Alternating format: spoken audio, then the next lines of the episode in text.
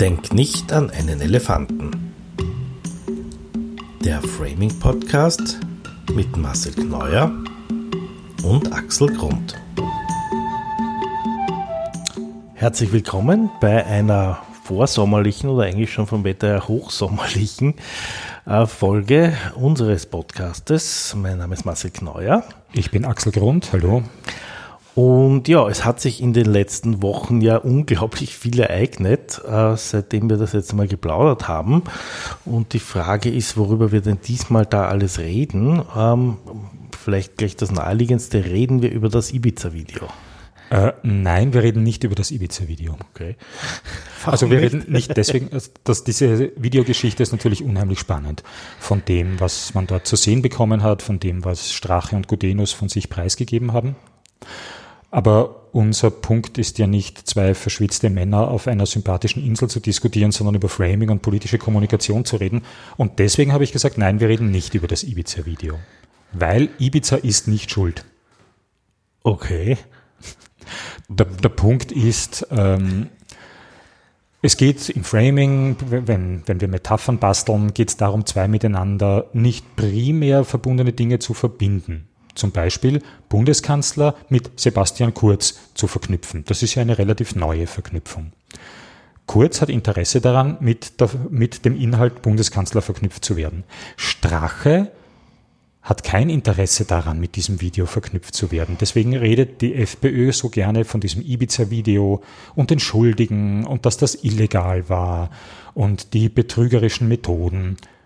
Und das Ibiza-Video, wenn wir über Ibiza reden, unterstützen wir das.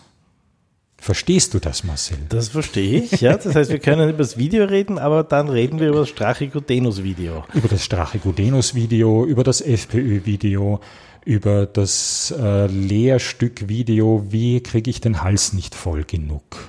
Okay, das heißt, eigentlich haben Sie Glück gehabt, weil Sie haben es ja nicht geframed, sondern zuerst die Medien.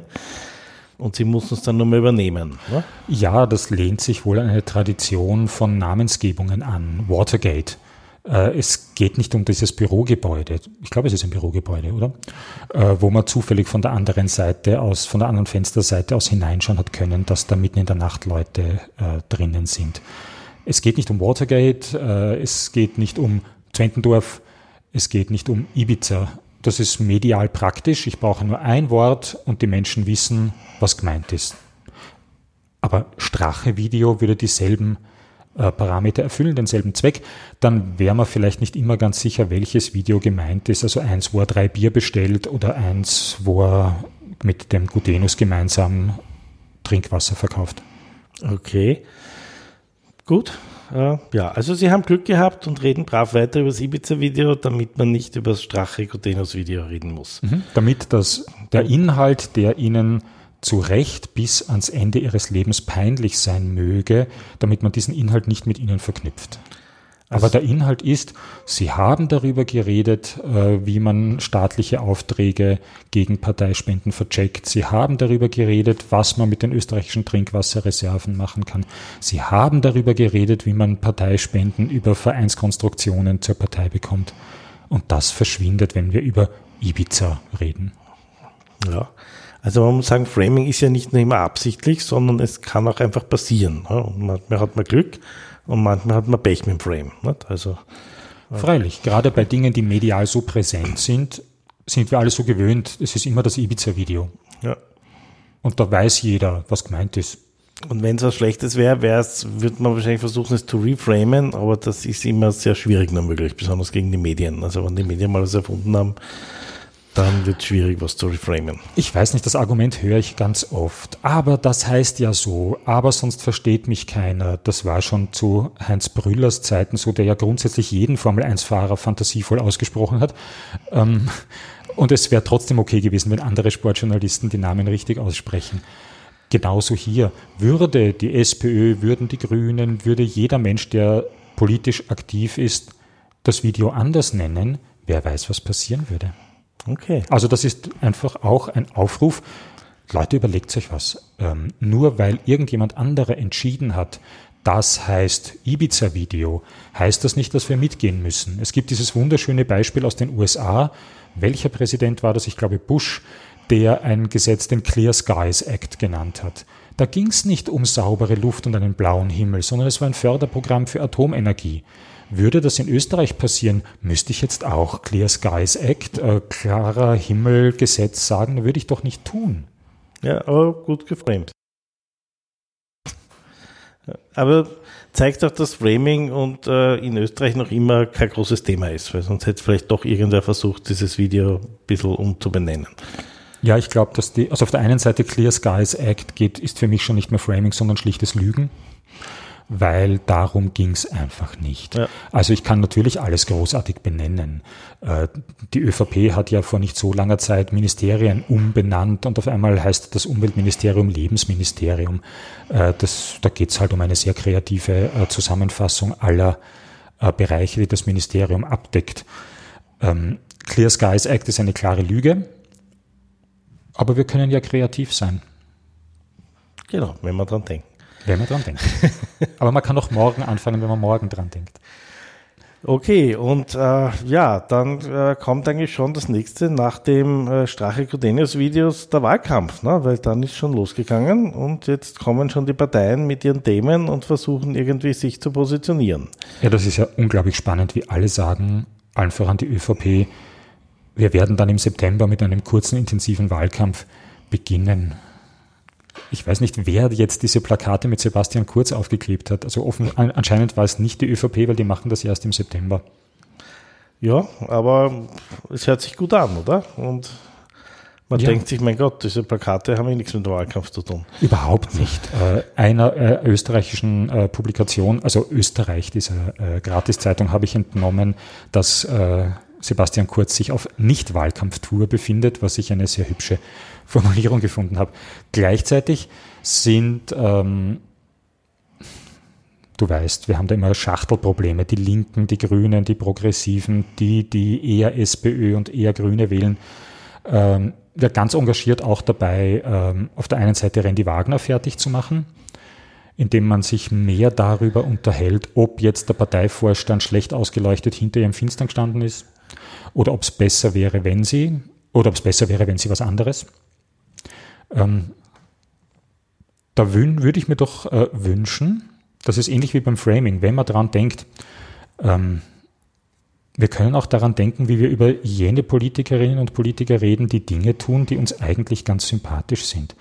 Ähm, warum ich da jetzt gerade so hineingehe, ist, weil ich in der letzten Zeit, also seit der EU-Wahl, da verschiedene Erlebnisse gehabt habe. Zum Beispiel ein Facebook-Posting einer Freundin, die schreibt, Pamela äh, Randy Wagner, Pamela, ich weiß nie, wie ich sie aussprechen soll, hat schlechte Berater, jetzt macht sie auf herzig sein, das ist zu wenig, schade. Die Frau ist aber grundsätzlich ein Fan von Randy Wagner, redet da aber dann eher schlecht über sie. Ähm, Christian Kern war da auch sehr spannend. Äh, das Interview mit Christian Kern, der ja grundsätzlich in dem Interview mit der, in der Tiroler Tageszeitung gar nicht so schlecht über die SPÖ geredet hat. Die, Untersch die Überschrift in der Zeitung war aber dann Kern auf Distanz zu Randy Wagner. Hoch gewinnt die SPÖ nimmer. Da hat sich Kern an, wer war das? Anton Pfeffer oder wie dieser Fußballer geheißen hat. Mhm. Ich bin da nicht kompetent genug, was Fußball angeht. Deinem fassungslosen einen, ja. Blick nach, weißt du das auch nicht mehr, wer das war. Ähm, wenn ich Randy Wagner unterstützen möchte, und ich gehe davon aus, dass Christian Kern das möchte, wäre es günstig, nicht jede Pointe, die einem durch den Kopf geht, auch auszusprechen. Er hat großartige Dinge gesagt in dem Interview, also Dinge, die äh, mit denen man die Sozialdemokratie großartig framen könnte. Die Sozialdemokratie kann nur dann funktionieren, sagt Kern in dem Interview, wenn sie ein Abenteuer ist. Inhaltlich spannend, attraktive Personen, Menschen, die brennen für ihre Überzeugung. Aus dem Satz ist die Überschrift nicht gekommen. Ja, sind wir wieder bei den Medien und wie sie dann Frames setzen oder nicht setzen. Ne? Also ja, über Medienframes haben wir ohnehin noch nie geredet in diesem Podcast. Ähm, generell ist es ja so, dass Frames je glaubwürdiger sind, je Autorität der Sender oder die Senderin. Also der Bundeskanzler oder jetzt endlich die Bundeskanzlerin ist automatisch stärker in ihrer Botschaft, stärker, was die Framing-Effekte angeht, als du oder ich. Ein Arzt, weißer Kittel, Stethoskop, vermittelt automatisch die Autorität, äh, was eine Begründung für den Placebo-Effekt auch ist. Also je autoritärer, nicht autoritärer im Sinn von ich sag dir, wie es geht, sondern je Autorität, desto stärker der Framing-Effekt. Bei Randy Wagner und äh, Brigitte Bierlein kommt halt dazu, dass sie Frauen sind. Es geht ja da auch um Macht und Macht hat, wer die Hosen anhat und nicht wer eine 1750 Euro Handtasche. Ja, aber die, die Renny Wagner hat schon irgendwie ein anderes Bild, als wie sie Gesundheitsministerin war, oder? Ist es so? Ich weiß es nicht. Das müsstest du mir jetzt erklären. Ich habe so diese, diese so taffe, coole Politikerin, die so alles löst, gute Antworten auf alles weiß im, im, im Gespür. Ja? Dann haben wir gedacht, wie sie gewählt worden ist, gute Wahl. Und jetzt hat man irgendwie das Gefühl, na, die kommt damit nicht zurecht mit den ganzen Geschichten. Ne? Also das ja, das sind zwei verschiedene Dinge. Da bei dem, was du jetzt gesagt hast, dieses, äh, dieses Gefühl, da stimmt irgendwas nicht, das teilen ja, glaube ich, ganz viele, mich eingeschlossen. Also äh, oft frage ich mich, wo ist sie? Wieso tritt sie nicht auf? Wieso geht sie nicht in diese Fernsehdiskussion, sondern schickt, frag mich nicht, Jörg Leichtfried. Äh, wieso macht sie das nicht selber? Weil sie könnte das. Das sind strategische Entscheidungen. Das andere ist, wie wir jetzt damit umgehen. Äh, diskutieren wir jetzt darüber, was die SPÖ falsch macht und ob Trotz da der falsche Mann ist und ob sie den Max Lercher als Bundesgeschäftsführer und Wahlkampfmanager hätte behalten sollen. Äh, ich gebe dir ein Beispiel. Während Ö1 im Moment relativ ähm, klar auseinanderpflückt, was, äh, was es im Gefolge von Schwarz-Blau, im Gefolge von Sebastian Kurz zu sagen gibt, ist ORF.at nach wie vor sehr kurzfreundlich und sehr SPÖ-kritisch, feindlich. Äh, auf ORF.at dominieren Überschriften wie Kern geht auf Distanz zu Randy Wagner oder Personaldebatte laut Randy Wagner beendet oder trotz der Randy Wagner Ablöse haltlose Spekulation oder SPÖ-Chefin Randy Wagner zu Kritik an Parteiführung. Also wir multiplizieren die Kritik, indem wir über die Kritik reden und damit multiplizieren wir die Kritik. Ähm, großartig, nicht wahr?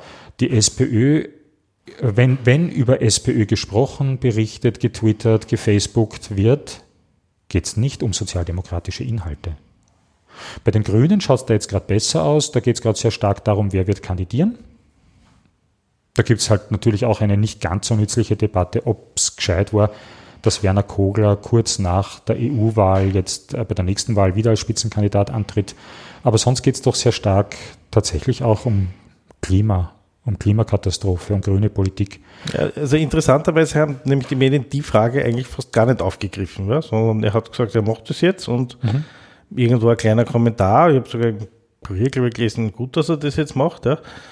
Und das war's, ja. Aber hätte die SPÖ sowas gemacht, hätten wir wahrscheinlich äh, drei Wochen darüber diskutiert. Ne? Ja. Was? Ja, genau. Würde der SPÖ sowas passieren, würde lange darüber gesprochen werden. Hier geht es sicher auch um Image, um Zuschreibungen. Die Grünen haben jetzt nach den Wahlerfolgen in Deutschland, nach den Wahlerfolgen auf EU-Ebene und offensichtlich auch mit der Personalie Werner Kogler viel an Vertrauen, an öffentliches Vertrauen, an medialen Vertrauen gewonnen. Die SPÖ hinkt dem hinten nach, hinten nach. Grundsätzlich haben SPÖ und Grüne ein ähnliches Problem, dass ihre Forderungen pauschal eher als utopisch, als verträumt, äh, als idealistisch gesehen werden. Und komischerweise gilt idealistisch gar nicht so als gut. Außer man engagiert sich idealistisch fürs Rote Kreuz oder so. Das ist was anderes. Wenn man googelt, und ich mache das gern, wenn ich wissen will, was so Stimmungen sind, der Google-Algorithmus merkt sich ja, was Leute wissen wollen. Wenn man googelt SPÖ und utopisch, SPÖ-Forderung und utopisch, gibt es 48.000 Treffer. ÖVP-Forderung und utopisch sind es nur 28, also nicht viel mehr als die Hälfte. Umgekehrt, wenn man pragmatisch googelt, hat die SPÖ deutlich weniger. Da sind wir wieder bei dem erwart der erwarteten Glaubwürdigkeit. Konservativen Positionen billigt man Pragmatismus zu, Vernunft, wirtschaftliche Machbarkeit. Und die Linken, die sind halt doch eher träumerisch. Ähm, wer weiß, ob das funktioniert. Äh, eh nett. Also insofern wäre es für SPÖ und Grüne wichtig, und bei den Grünen sehe ich das im Moment auch, klar zu machen, dass sie wissen, wovon sie reden. Greta Thunberg, die jetzt weder SPÖ noch Grüne ist, aber eine wesentliche Stimme im Umweltbereich, beruft sich pausenlos auf die Wissenschaft, auf Studien, auf Zahlen. Aber äh, das irritiert mich jetzt wieder, weil mein Framing äh, Hintergrund ist Emotion und nicht Wissenschaft und Zahlen. Also das war jetzt genau das Gegenteil. Eigentlich sagt man beim Framing, ja. versuch nicht dauernd alles sozusagen zu belegen. Die Leute gehen eh aufs Gefühl und aufs Genau, Image zitieren wir George so? Lakoff, zitieren wir unseren, unseren Vater George Lakoff. Zahlen sind enorm wichtig, Fakten sind enorm wichtig. Als zweites. Ähm, die SPÖ hat natürlich nicht das Problem, dass sie es nicht argumentieren könnten. Die Arbeiterkammer hat nicht das Problem, dass sie nicht argumentieren kann, warum sie wichtig ist. Sie haben ein Imageproblem. Sie haben ein Framing-Problem und deswegen glaubt man es ihnen nicht so wirklich. Die Arbeiterkammer hat das Problem, dass mehr über Zwangsmitgliedschaft gesprochen wird, als über diese enorm wichtige inhaltliche Arbeit. Sie gehen dem gerade entgegen, indem sie regelmäßig zeigen, wir haben so und so viele Millionen äh, an überhöhten Mieten zurückgeholt für unsere äh, Klientinnen. Wir haben das geleistet, wir haben das geleistet. Die versuchen, ihre Geschichte zu erzählen. Sie sind halt hinten nach. Genauso ist die SPÖ gerade enorm hinten nach. Die haben es seit dem missglückten Abgang von Christian Kern, also eigentlich seit der missglückten Wahl 2017, nicht geschafft, Glaubwürdigkeit zu gewinnen. Und das ist schade, weil ich denke, dass sie mit Randy Wagner sehr viele Möglichkeiten haben. Also deswegen wäre meine Empfehlung, daran zu glauben, dass Randy Wagner das auch wirklich kann. Okay. Wir sind ja von der Greta Thunberg eigentlich abgeschwenkt. Sie hat den Vorteil, ihr glaubt mal, sie hat das Image und deswegen legt sie da mit Zahlen quasi noch einen drauf, ne? Wobei sie ja relativ wenig dann über konkrete Zahlen redet. Ihre Reden sind insofern beeindruckend, meinem Gefühl nach, als sie enorme Hoffnung erweckt. Obwohl sie sagt, dass sie das Gegenteil tut. Sie sagt Dinge wie, I don't want your hope, I don't want you to be hopeful, I want you to panic. Sie redet ja darüber, dass das Haus in Flammen steht und betont das noch einmal. Ja, ich will, dass äh, äh, ihr Angst habt. Ich will, dass ihr Angst habt, so wie ich. Und dann will ich, dass ihr was tut, weil wir sind in einer Krise. Aber sie redet gleichzeitig viel über Hoffnung. Also, dass äh, wir schon vor enormen Herausforderungen stehen. Aber dass wir in der Lage sind, das auch zu lösen. Äh, ein, ein, Zitat, das mir von ihr unglaublich gut gefällt, ist, dass es äh, nahezu unmöglich ist, der Klimakatastrophe, die Klimakatastrophe noch zu vermeiden. Und genau das ist es, was wir machen müssen. Mhm. Also sie ist so, so knapp und präzise. Sucht nicht nach Hoffnung. Uh, look for action. Then and only then hope will come. Da ist wieder die Hoffnung drinnen. Ähm, über Zahlen redet sie relativ wenig. Sie redet darüber, über Artensterben redet sie. Aber wir wissen, dass sie es weiß. Da sind wir wieder beim Image und der Glaubwürdigkeit. Es ist offensichtlich, dass sie die Zahlen weiß dass sie weiß, wie das mit den Tipping Points funktioniert, also wo die Kipppunkte sind, dass sie weiß, wie die äh, CO2-Anstiegskurven gestaltet sind. Sie weiß das alles. Und wir können es ihr glauben. Das heißt aber, eigentlich hat Framing auch viel mit Image zu tun, oder?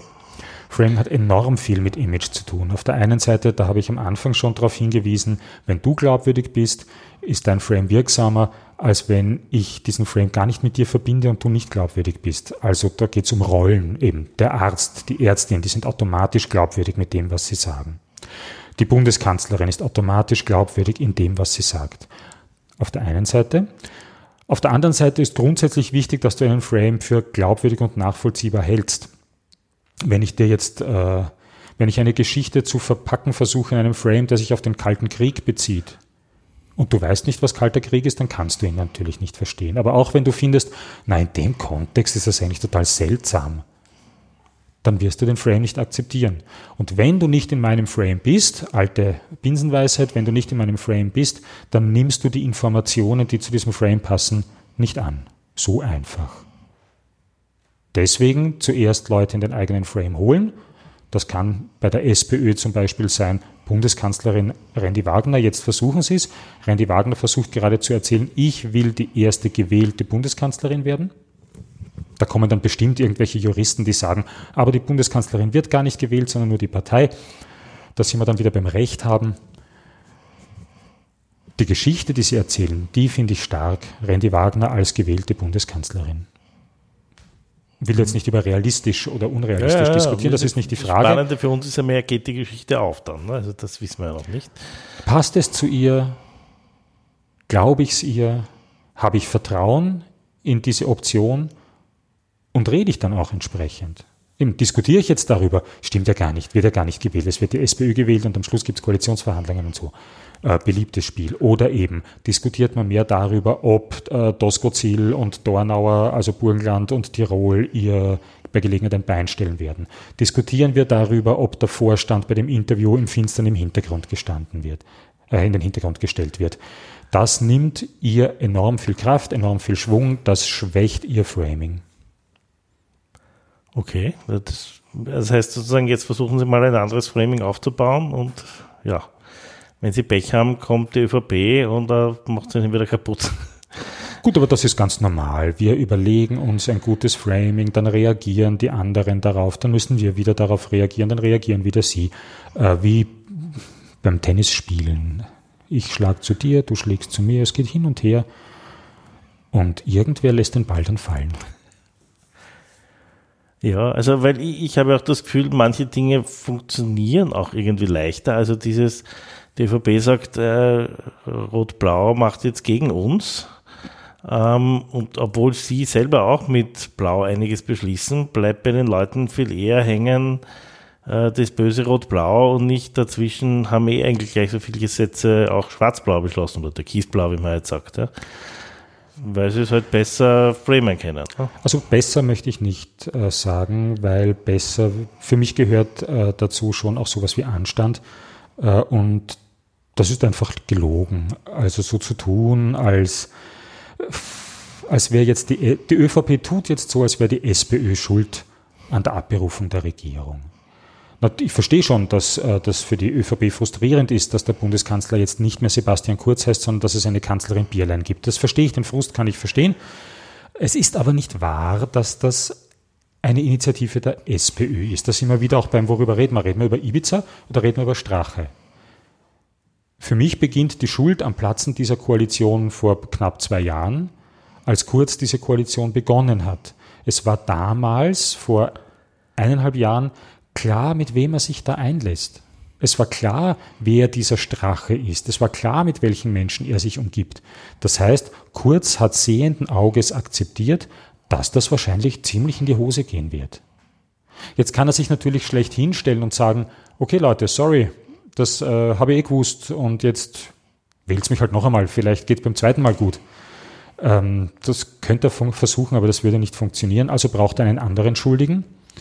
Und wie praktisch, da gibt es die SPÖ, da kann man so tun, als wären die schuld daran, dass er sich mit der FPÖ eingelassen hat. Ähm, natürlich ist da das Gesamtpaket, dieses Video schon sehr verstörend. Aber nichts, was Strache sagt, nichts, was Gutenus sagt, überrascht jetzt. Bei nichts denke ich mir, echt, das würde der Strache tun? Und nichts davon hat Sebastian Kurz überrascht. Ich will jetzt gar nicht auf die Verschwörungstheorien hingehen, dass das ohnehin von der ÖVP inszeniert ist. Die gibt's ja auch. Ähm, allerdings gibt's glaubwürdige Gerüchte, dass die ÖVP ja bereits im Jänner begonnen hat, Plakatflächen für den Herbst zu reservieren. Jetzt fange ich auch mit den Verschwörungstheorien an, weil es ja manchmal lustig ist. Ja. Aber prinzipiell natürlich kann man den Leuten alles rational erklären, die SPÖ ist nicht schuld und boah, da kannst du einen schönen Vortrag halten für Leute, die es interessiert, mhm. aber die breite Masse checkt das, was am Plakat draufsteht, ne? nämlich rot-blau.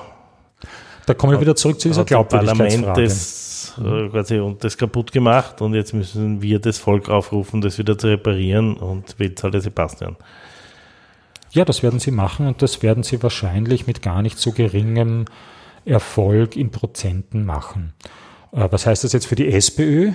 Ähm, Mir ist bis jetzt noch nicht aufgefallen, dass sie dem was entgegensetzen. Muss nachdenken. Habe ich irgendwas mitbekommen, was sie dem entgegensetzen? Nicht wirklich. Ja, die ÖVP agiert mit, da gibt es diese Kickel-Rende-Koalition. Inhaltlich, ja, wie du gesagt hast, äh, es hat keinen ja. Sinn jetzt zu sagen, aber ihr habt so und so viele äh, Anträge gemeinsam beschlossen.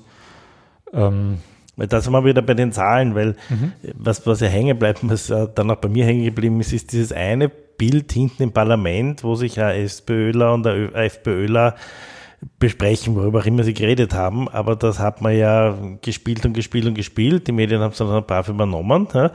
Und das ist ja das, was hängen bleibt und nicht, äh, die einen haben 27 und die anderen haben 17 Anträge gemacht und eigentlich stimmt es eh nicht, sondern da hinten haben sich die beiden das alles ausgemacht von SPÖ und FPÖ mhm. und äh, mit dem Frame bin ich aber viel stärker als mit jeder Argumentation.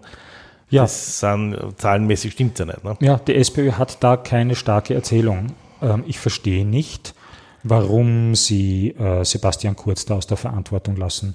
Mir fällt nicht besonders auf, dass sie die Geschichte erzählen, hey hallo, der hat gerade zwei Regierungen geschossen, äh, wie kann der über Stabilität sprechen und sagen, mit mir gibt es Stabilität? Ist ja völlig lächerlich. Ja. Und sie machen es nicht. Ja. Ähm, ich wüsste jetzt tatsächlich nicht, wie, vielleicht kannst du mir das sagen, äh, wie die SPÖ jetzt ernsthaft begründet hat, nachdem sie eine Woche lang nachgedacht haben, warum sie dem Neuwahlantrag zugestimmt haben. Wegen Kickel? Nein. Siehst, obwohl wir jetzt politisch achtsame Menschen sind, wir können uns nicht daran erinnern, ja, wie sie uns was? das erklärt haben. Ja. Schlechter Freund. Anscheinend gibt es da ein Kommunikationsdefizit, ja.